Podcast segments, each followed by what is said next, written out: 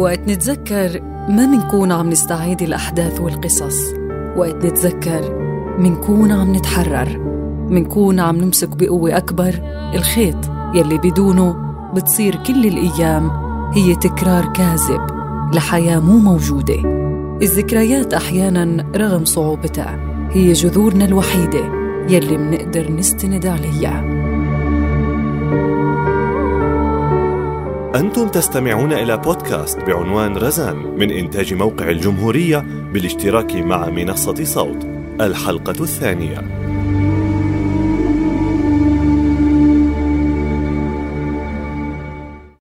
مع نهاية العقد الأول من الألفية الجديدة كانت مظاهر البؤس أوضح بسوريا. عشرات القرى بالجزيرة السورية صارت فاضية نتيجة القحط وغياب الحد الأدنى من الدعم الحكومي والخدمات. بلشت مخيمات صفيحة جديدة تنضاف لحدود الشام. أحزمة الفقر يلي صنعتها سنين من حكم آل الأسد كانت عم بتزيد بشكل أوسع. الانقسام بسوريا كان واضح جداً للعيان، بين مظاهر الغنى يلي طبعت حياة طبقة السوريين البيض مثل ما سماهن الكاتب ياسين الحاج صالح، سوريين محتكرين النسبة العظمى من الموارد نتيجة علاقة عضوية مع نظام عسكري أمني استعاد الثقة بعد نهاية العزلة الدولية المفروض عليه من وقت اغتيال رفيق الحريري. هذا النظام يلي استعاد الثقة بثباته إقليمياً ودولياً صار أكثر توحش اتجاه الناس. ما عادت المعتقلات بأقبية أفرع الأمن هي القاتل الوحيد بسوريا الأسد.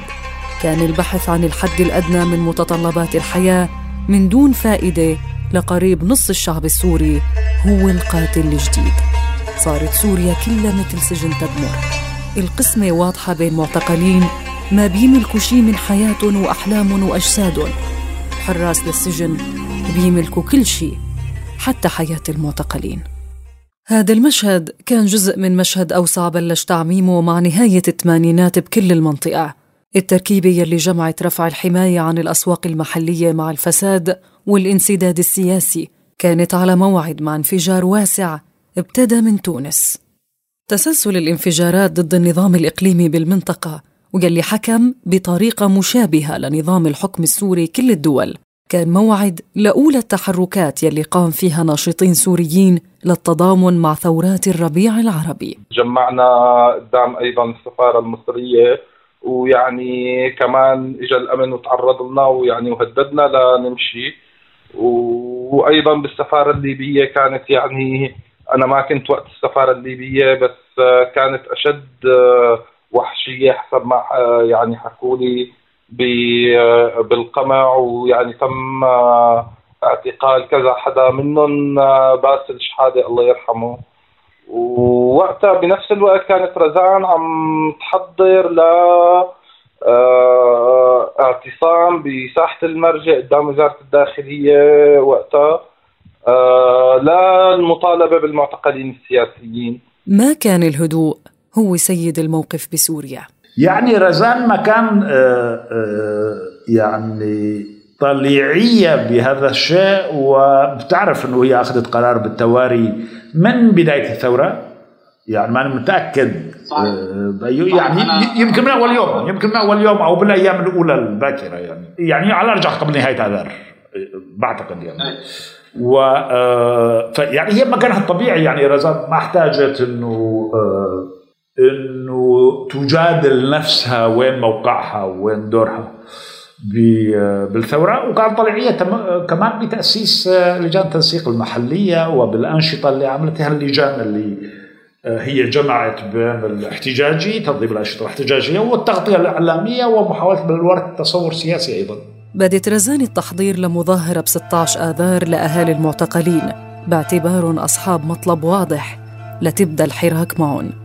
ومن خلال مجموعة بتتواصل على الفيسبوك قدرت رزان وزملائها يجمعوا أعداد جديدة من المناصرين، وقبل بيوم واحد انطلقت أولى المظاهرات يلي فجرت الانتفاضة بسوريا، مظاهرة 15 آذار.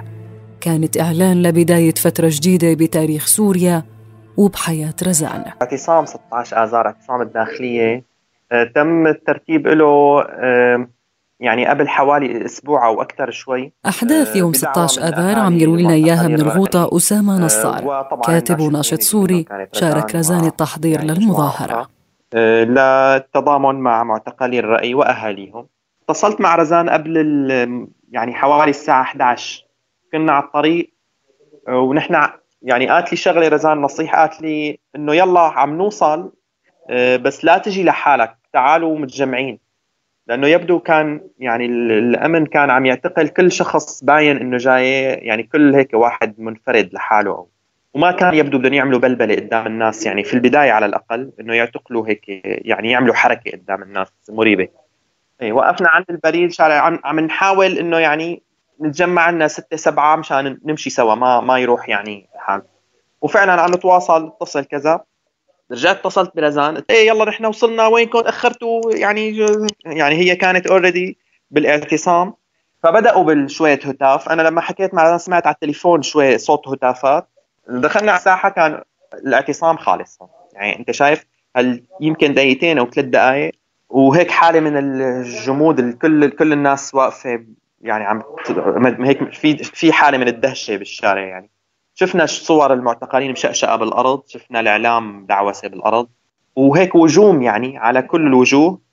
نحن ماشيين انا كان معي زوجتي وكانت حامل، يعني طلع صوت هيك ضوجه، فيبدو كان هون في بعض الشباب محاولين انه يتجمعوا ويهتفوا، يعني صار ضوجه عليهم وركض، فنحن ركضنا، يعني هون انقسمت الناس، ناس ركضت لهون وناس ركضت لهون، وبهاي اللحظة بدأت الاعتقالات، ويعني ضرب الناس، سحل الناس بالشوارع.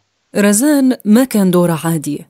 أوسل مبارك الطبيب والناشط عم يحكي لنا من الحصار بالغوطة الشرقية عن دور رزان بهداك الوقت. كله هو إنه رزان كانت ركن أساسي بتحريك الثورة في دمشق، واللي امتدت لغاية ما بعد تفجير خلية الأزمة. كلنا بنعرف إنه بعد تفجير خلية الأزمة تم انحسار المظاهرات على يعني على امتداد سوريا كلها، وطلع المنحى العسكري للثورة أكثر، فخفت المظاهرات يعني بشكل مفاجئ وقت بعد تفجير خلية الأزمة، وصار الكل عم بيركض سقوط النظام عسكريا.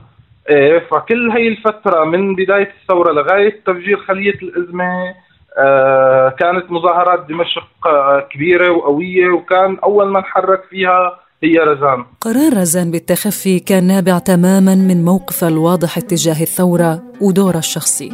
ظروف هي الفترة ما كانت سهلة أبدا على رزان، بس بالمقابل كانت ضرورية لتقدر تشتغل بحرية أكبر وتكون صاحبة صوت يقدر يوصل شو يلي عم بيصير بسوريا وتشارك بصناعة هذا الحدث. ثمن هذا الخيار كان واضح من الأول، بس بتضل الحقيقة والواقع أصعب. رفقات رزان وأهلها عاشوا تجربة الفترة الأولى من الثورة وتخفي رزان بقلق كبير. الحقيقة نحن أول فترة يعني كعائلة عانينا من هذا الموضوع، لأنه فعلياً نحن انحرمنا منه. ريم زيتوني عم تحكي كيف عاشت الفترة الأولى من الثورة وكيف تواصلت مع أختها رغم ظرفها الصعب. دائماً لازم نشوفها بالليل، فأنا عندي طفلين فكانت تشتغلهم، فأحيانا تطلب أنه تشوفهم، فلما ناخدهم معنا فهنا صغار كتير فما بيعرفوا يميزوا يعني، فكنا نقلهم أنه إحنا رايحين عند خالتكم رنا، هي اسم أختي الكبيرة، وما كنا نقلهم أنه هاي رزان، فهنا بيحبوها ومعلقين فيها بس ما بيعرفوا أنه هي نفسها رزان، مشان إذا شي مرة خربطوا أو حكوا قدام حدا أنه إحنا رحنا عند رنا، فما حدا بيخطر على باله أنه إحنا شفنا رزان. فكانت دائما تكون بهاي الطريقة، يعني كان زياراتنا خلصة بالليل، ما كنا نجرؤ نشوفها كتير. أول فترة طبعا أنا كنت أقدر أشوفها، بعدين بعد ما انتقلت على لبنان كمان صار في خطر علي أنا وعائلتي وزوجي وولادي، فاضطريت أني أطلع على لبنان.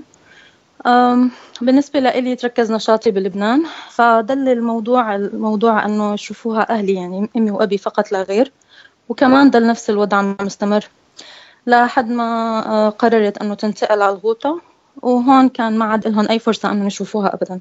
إن المبادئ التي نتطلع إلى أن تضبط حياتنا العامة في سوريا الجديدة هي: سوريا جمهورية ودولة مدنية يملكها السوريون وليس فردا أو أسرة أو حزبا، وهي لا تورث من آباء لأبناء. السوريون شعب واحد، أفراده متساوون في الحقوق والواجبات، لا ينال أحد منهم امتيازا أو ينتقص من حقوقه بسبب أصله الديني أو المذهبي أو الإثني. ستنال كل المجموعات القومية الثقافية والدينية المكونة للمجتمع السوري الاحترام في سوريا الجديدة على أساس المواطنة، ولن تحظى أي منها بامتياز خاص في الدولة، ولكل منها حقوق وواجبات على قدم المساواة مع الجميع.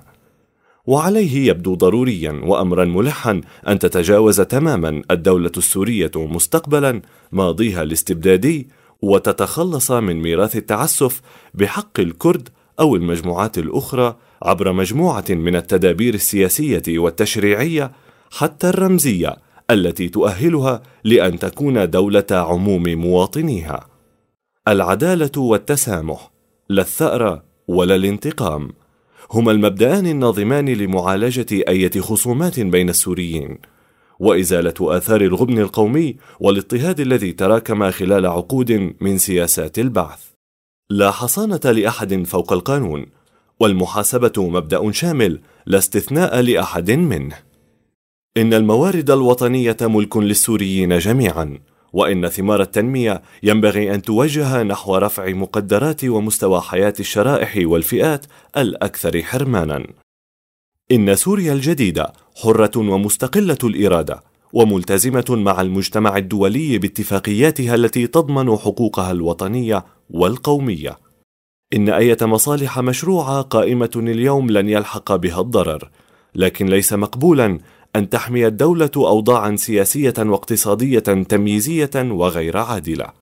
إن الثورة الشعبية هي مصدر الشرعية السياسية في البلاد، وإنها مستمرة إلى حين تحقيق أهداف الشعب السوري في الحرية والمساواة والكرامة. الكلام الأخير هو جزء من رؤية سياسية لمستقبل سوريا قدمتها بوقت مبكر من الثورة السورية لجان التنسيق المحلية.